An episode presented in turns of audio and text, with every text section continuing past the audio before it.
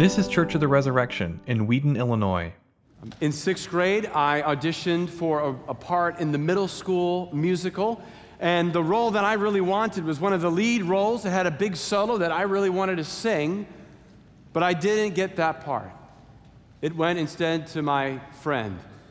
And I was upset about this. I thought that was the role for me. I wanted that part. And the director, she pulled me aside and she began to explain to me, you know, Brett, the part that you have is an important part. You're, you're the, the quarterback, the football star. You're the popular kid. That's an important role. I said, You're just typecasting. I'm an actor. I can play any role.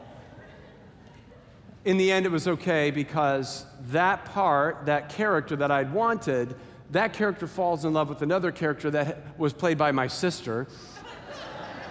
yeah, so it's good that that didn't work out. Now, whether your experience is literally a play, like mine was, or, or something else, we all know that feeling, what it means to say, I didn't get the part I wanted. I'm not in the role that I think I should be in. I'm not in the role. I'm not playing the part that I want to play. And I'm not sure I want the part that I did get. Our gospel passage today is a simple story of jealousy on the one hand, meekness on the other, and the joyful freedom that comes when we desire nothing except that Jesus be glorified in our lives. The joyful freedom that comes when we desire nothing except that Jesus be glorified in us. Some of the most basic questions of human existence are these What's my place? Where do I belong? Do I fit in here? Am I needed here? Am I wanted here? How do I know that I matter? How do I prove my worth? And into that uncertainty and into that insecurity, envy and jealousy so easily slip in and begin to wreak havoc. I didn't get the part I thought I should get. I didn't get the role I wanted at work, in relationships, in life. I wish I had that life over there. I wish I had that status. I wish I had more recognition. I wish I had those gifts and talents. I wish I had that level of esteem. I wish people talked about me the way they talk about that person over there. We can mix in a heaping dose of guilt and shame also, and we see somebody doing really good things, and we think, ah, what's wrong with me? I should probably be doing that over there. So, what do we do when we're wrestling with these questions? How do we fight against the spirit of envy? Well, let's turn to the gospel story today to find out. It's John chapter 3. If you're in your sanctuary Bible, it's page 888. Let's turn there now starting in verse 22. After this, Jesus and his disciples went into the Judean countryside. So, this is early on in the story of Jesus. After this is he had gone to Jerusalem and began performing signs and miracles. People are starting to put their belief in him. And Nicodemus comes to him in the night and says, Where do you, where do you come from? And, and who are you to do these works? And Jesus' conversation with Nicodemus is where they're just coming from. After this, now, Jesus and his disciples go into the Judean countryside. There, he remained with them and was baptizing. Now, Jesus and his disciples in this ministry time, it's not baptism proper as we think of it. It's a baptism more like what John the Baptist was also doing preaching, calling people to repentance, a change of life, reawakening their hearts to God. Christian baptism, what we experience in those waters over there, to receive the gifts of salvation, that must come after Jesus has won those gifts in the cross, in his resurrection, through his ascension and the sending of the Holy Spirit. That hadn't happened yet at this point in the story. But this baptism, like John's baptism, is, is mimicking or, or mirroring the purification rituals that the Jews would have been used to. So again, it's a purifying, it's a, a rededicating of their lives to God. And so Jesus is doing this ministry John, verse 23, was also baptizing in the same place at Aenon, which means springs, near Salim, because water was plentiful there and people were coming to be baptized. And it notes that John had not yet been put in prison. So earlier, John had been baptizing by the Jordan River. That's where Jesus came. The Holy Spirit descended on Jesus. John said, This is the Lamb of God, the Son of God, who takes away the sin of the world. That has already happened. Okay? This is in a different location, just somewhere in the countryside near the city of Jerusalem, not the Jordan River, where there are springs. Verse 25 Now, a discussion arose between some of John's disciples and a Jew over purification. Normally, in the Gospels, when we see the phrase the Jews, it is shorthand, an abbreviation for the Jewish leaders, the Pharisees, the Sadducees, those who consistently opposed Jesus, his message, and his ministry. But John Chrysostom, fifth century early church father, he looks at that and he says that singular is important a Jew. And he says it's just a dude, in the words of John Chrysostom. Just some guy from Jerusalem or from Judea, not one of the Jewish leaders here to scope out and spy on Jesus and what he's doing, but actually just a normal man, and likely, Chrysostom says, a man who had just come from hearing the preaching of Jesus and being baptized. And this man bumps into the disciples of John and they start a discussion, or more likely, an argument. And again, John Chrysostom, he conjectures, he says, I think the argument about purification is John's disciples saying, well, Jesus is great, but, but our rabbi, his purification is better. That's what he was sent to do. You can go listen to that other rabbi, but our rabbi's purification is better. And the jealousy is now apparent as we turn to verse 26. So they, John's disciples, came to John and said to him, Rabbi, he who is with you across the Jordan, to whom you bore witness, this is referring to the earlier episode of Jesus' baptism and John saying, Here's the Lamb of God who takes away the sin of the world. That guy, Jesus, look, he's baptizing. That's our job. He's doing it too, and now all are going to him. They see their popularity and their importance flowing away from them like the tide and going to Jesus, and they are jealous. They are jealous. We think of that story in Numbers 11, where God says to Moses, the burden of leadership is too great upon you alone. I'm going to give a share of the Spirit to the 70 elders as well, and they're going to help you. And so call the elders out to the tent of meeting. So Moses calls them out, the Spirit descends, and all those elders start prophesying. But two of the elders didn't get the memo, they didn't make it to the meeting, so they're still in the camp, but they start prophesying anyway. And Joshua, the apprentice of Moses, sees them prophesying, and he thinks, well, now everybody's prophesying, even people in the camp. He goes to Moses and he says, Tell them to stop prophesying. And Moses says to Joshua, Are you jealous for my sake? Would that all God's people were prophets and the Spirit imparted to each and every one. Would that that were the case. Side note here uh, for us who live in the age of the church, that actually has now happened. The Spirit that we're given, each one is given. You are all prophets with your own portion of the Spirit. But Moses says, Are you jealous for my sake? We would want everybody to be prophesying.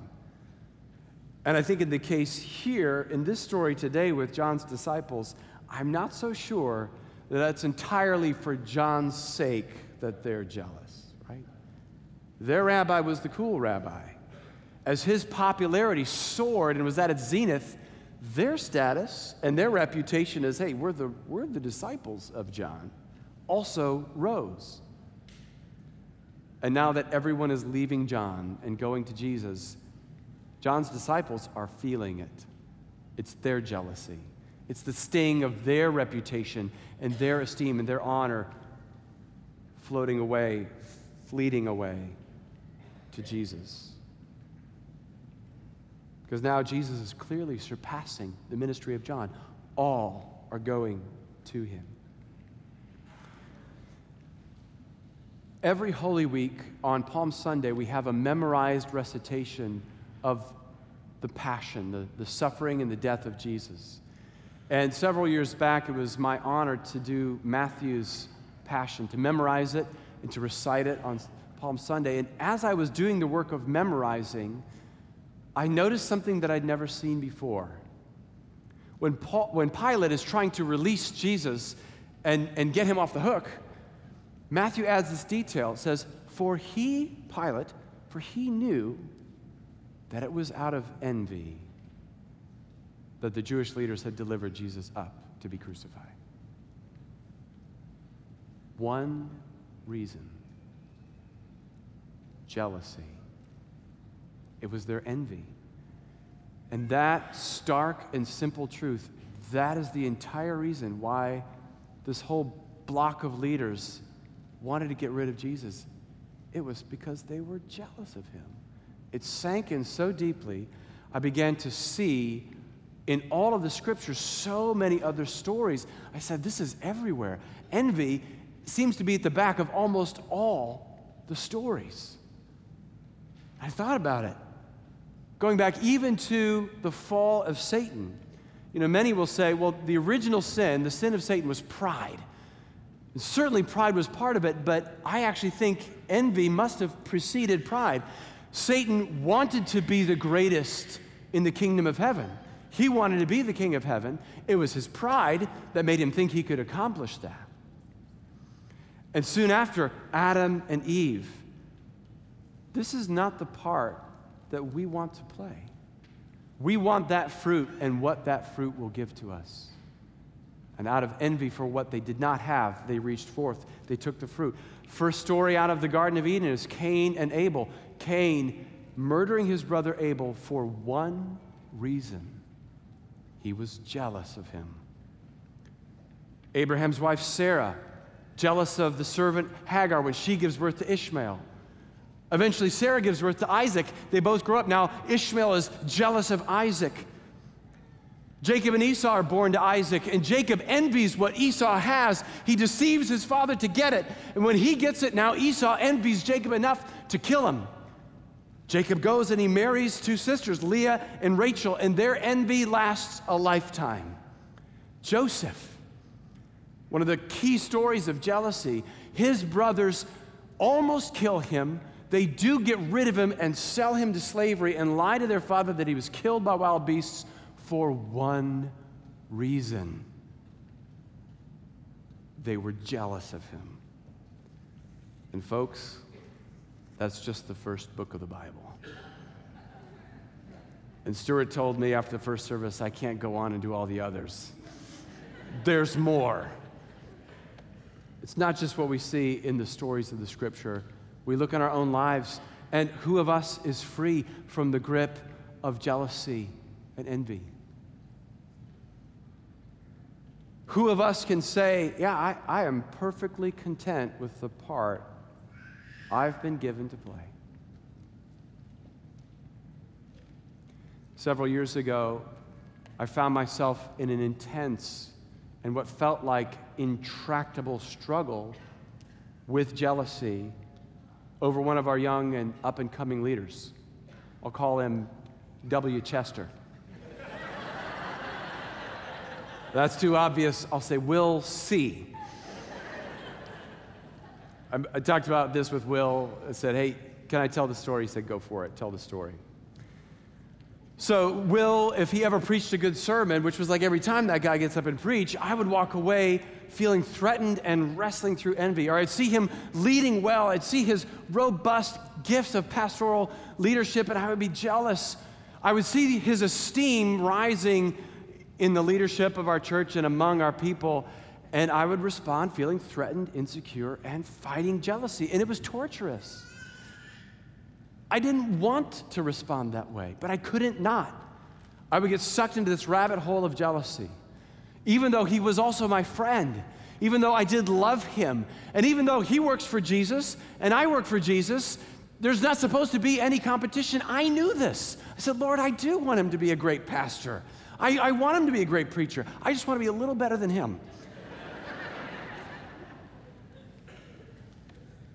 and it was not just the, the torture of, I, this is not who I want to be, it's not right, but it also just took so much energy and time because I would go down the rabbit hole and then I would have to sit and go through cycles of truth, the, the cycle of truths that I have to remind myself in order to get upright again and be able to function. It's like, well, that's just a waste of time. It's a lot of energy. And the Bible says in the book of Proverbs, that's exactly what envy does it rots the bones, it steals our joy. It knocks us off track and the things that God wants us to be doing in freedom and with joy, we can't do it. We're hindered by this jealousy and this envy that burdens us and entangles us. John's disciples couldn't see Jesus for who he was, even though that was the whole point of their master's ministry was to point to Jesus and they missed it because of jealousy. And of course, the Jewish leaders missed their own longed for and long awaited Messiah. He was right in front of them. In person, face to face, he was right there. All their hopes. And they couldn't see it. They couldn't access that joy because they couldn't handle what it meant for them and the loss that they felt and the diminishing that they felt. They couldn't handle it, and they missed out on the kingdom of heaven. So that's jealousy, it's envy, it's the great thief of so many things, not the least of which is our joy. But what do we do? What does John the Baptist teach us? Let's read now his response. Look at verse 27. John answered, A person cannot receive even one thing unless it is given him from heaven. You yourselves bear me witness that I said, I am not the Messiah. I'm not the Christ. I've been sent before him. The one who has the bride that is the bridegroom, which is an old fashioned word we don't use, but simply means the groom. The friend of the bridegroom, the best man, stands and hears his voice and rejoices greatly at the bridegroom's voice. I don't have the bride, I'm the best man. It's my joy to see my friend on his big day. Therefore, this joy of mine is now complete. And the last words of John, the last words we get from him are these He must increase, I must decrease. That's the way of it. That is what I've been given from heaven. The antidote to jealousy and to envy is to accept the part you've been given to play and to play it well, but making the ultimate goal of your life to bring glory to Jesus. Look again at verse 27 and 28. So he says, A person cannot receive even one thing unless it is given him from heaven. You yourselves bear, we, bear me witness. I said, I'm not the Messiah, I've been sent ahead of him accept whatever comes from heaven for your life. What your life is, accept also what it is not. Later in John 15, Jesus says, I'm the vine, you are the branches. Apart from me, you can do nothing. Not, you can do some things or you can do some small things, you can do nothing apart from me. And John's words here in chapter 3 are a deeper, more specific application of that truth that apart from Jesus, we can do nothing. Here it's apart from the part I give you to play, you can do nothing. Nothing of true value, at least. Again, the book of Proverbs Many are the plans in the mind of a man, but it is the purpose of the Lord that will stand. So accept the part you've been given, but then play it well. I will even say, play it with greatness. For the call to accept your part is not the call to mediocrity. Understand this, people of God. We're not celebrating mediocrity. This is not to demotivate us. This is not the call to play your part with a surly, sulky mediocrity. Believe it or not, Jesus wants you to be great. And if you're confused, wait, wait a minute, you're just great, great the greatest. How, how does this all fit together? Jesus said, if you want to be great, then you must become the servant of all. So understand what he's saying. He wants you to be great. I have a path towards greatness. It does involve becoming the servant. So, two things to keep in mind Jesus wants you to be great, but your definition of greatness it's going to be altered. It's going to be different from what you think it is. Altered according to the way God looks at things, according to his measurement. So be, be prepared for that. You will be great, but in the way God calls it great. Second thing to keep in mind is there is a difference between wanting to be great and the need to be the greatest. And all the difference comes from those three little letters E S T. All the difference comes. Because the desire to be great is what Jesus invites you to, but it is wickedness that tempts us to that need for greatness. In fact, I'll even put it so starkly that the difference between desiring to be great in the eyes of the Lord and needing to be the greatest in the room, the difference between those two is the difference between heaven and hell. And if you think I'm being a little bit eccentric in that phrasing, the great saints of heaven are those who dared great things for God according to his definition of greatness. Whereas Satan was he who, yes, needed to be the greatest in the kingdom of heaven. And it is the difference between heaven and hell. But accept the part you've been given to play, play it well. John the Baptist was a great prophet. Last week, Will told us that he was the goat, the greatest of all time. Will was wrong when he said that.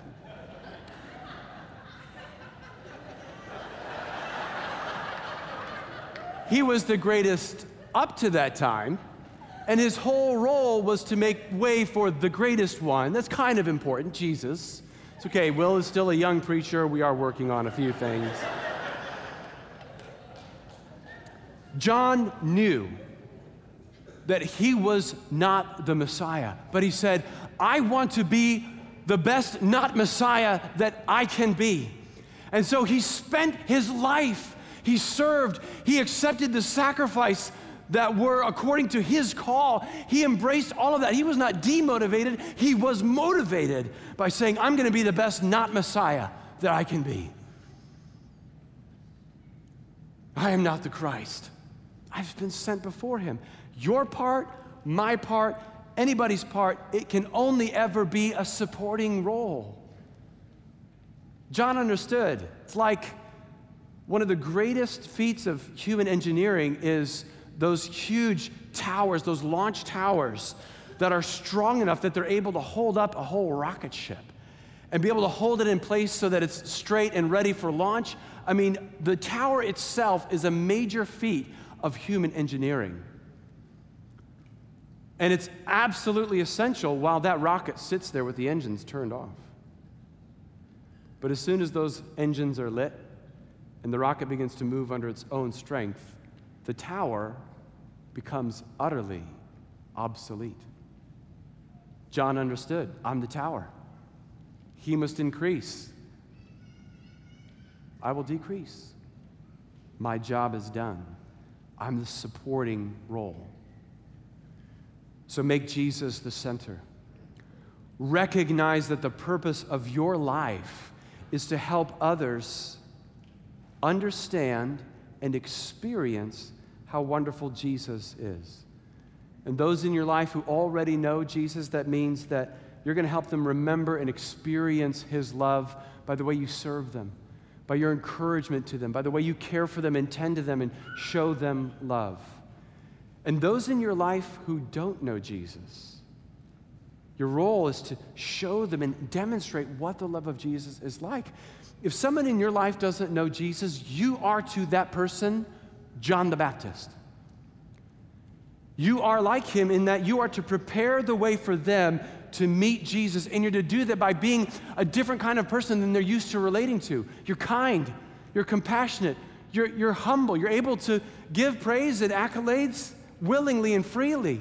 It's not all about you. You're also just simply interested in them.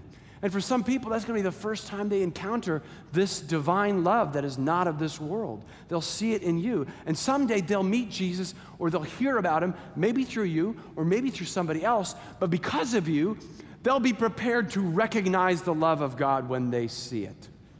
That's what John did for Israel. Look now at verse 29. The one who has the bride, he is the bridegroom. My role was to be the best man, the friend of the bridegroom who stands close by and, and hears him and rejoices greatly at the bridegroom's voice. This joy of mine is now full, is now complete, my part is finished. In the ancient world, where many marriages were arranged, it was often the part of the best man, the friend of the groom, to be a part of those negotiations back and forth between the parties, helping get them ready. It, we might even imagine that in some instances it wasn't the father of the bride, but actually the friend of the groom who was escorting the bride and bringing her to where the celebrations would happen and putting her hand in the hand of his best friend and saying, Now they are together, now my job is complete. So John, John is saying, I've awakened Israel's heart. I've revived the heart of Israel. They're longing for God once again. I've done that. Furthermore, I've brought Israel to meet her Messiah, her husband. I've said, He's here, and that's Him. Now that bride and groom are together, I stand back and my joy is full. And we think, wait, John, wasn't your joy when all of Jerusalem and Judea was flocking to you? Didn't that feel amazing? He says, no, that was not my joy. We would think that was his joy. The world would think that was your joy. His disciples thought, John, that was your joy. He says, No, my joy is to see the bride in the groom's arms.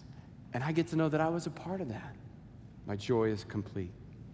But there's something even deeper in this, if we have eyes to see. There's something even deeper going on here. Yes, John has joy at a job well done. His part, he received, he accepted it, he played it well, but even more, look again at verse 29. The friend of the bridegroom stands close by and hears him. He rejoices greatly at the bridegroom's voice. John's greatest joy was that he got to meet Jesus, be in the company of the Messiah. His joy comes from the presence of the Lord. The very best cure for jealousy is worshiping Jesus, being in his presence. It eclipses all else. It's in that place of worship that we are reminded and that you know your purpose, your value, your very reason for being doesn't come from what you do or the recognition or any of that other stuff. But in that place, you know, in the joy of His presence, that the reason and the foundation of your existence is to know the joy of the Lord in His presence, now in this life and forever. That's why you exist. John understood this, and he knew the freedom that comes when you make Jesus the center. So, a couple years ago, Will is in my office and we're having a supervisory meeting, and it becomes intimate. We're having a heart to heart. And I forget exactly what it was that prompted this, but he just confessed and he said, uh, You know, Brett, I have to tell you, I've been struggling with feelings of jealousy for you. And I said, What's wrong with you? Go sin no more. I said, You know, it's interesting, Will, because for a couple years I've been struggling with jealousy over you. And we confessed our sin, but we also professed our love. You're so great at this. This is what you do well. This is how I learned from you. This is. And in that moment of not only confessing our sins, but also repenting and rebuking the spirit of envy, I felt a lifting. I felt free. And I tell you the truth, from that point forward, I only celebrate and love it when Will is doing well. I can watch him do well. I can rejoice in his increasing ministry, and it doesn't hook me in the same way that it used to. I am free by confession and renouncing the spirit of envy. Again, the last words that we hear from the lips of John the Baptist in his entire ministry, his very last words, he must increase, I must decrease. And the goal of your life is that because of you, the knowledge and the experience of Jesus will increase in the lives of those around you. This is the season of Advent we remember the birth of Jesus, but we're also reminded that he is coming again soon. And when he comes, he will judge the world, and each and every one of you, every deed, every thought will be laid bare before the great judge of all. But keep this in mind. Keep this in mind. Yes, that's a sobering reality. This is a hopeful truth.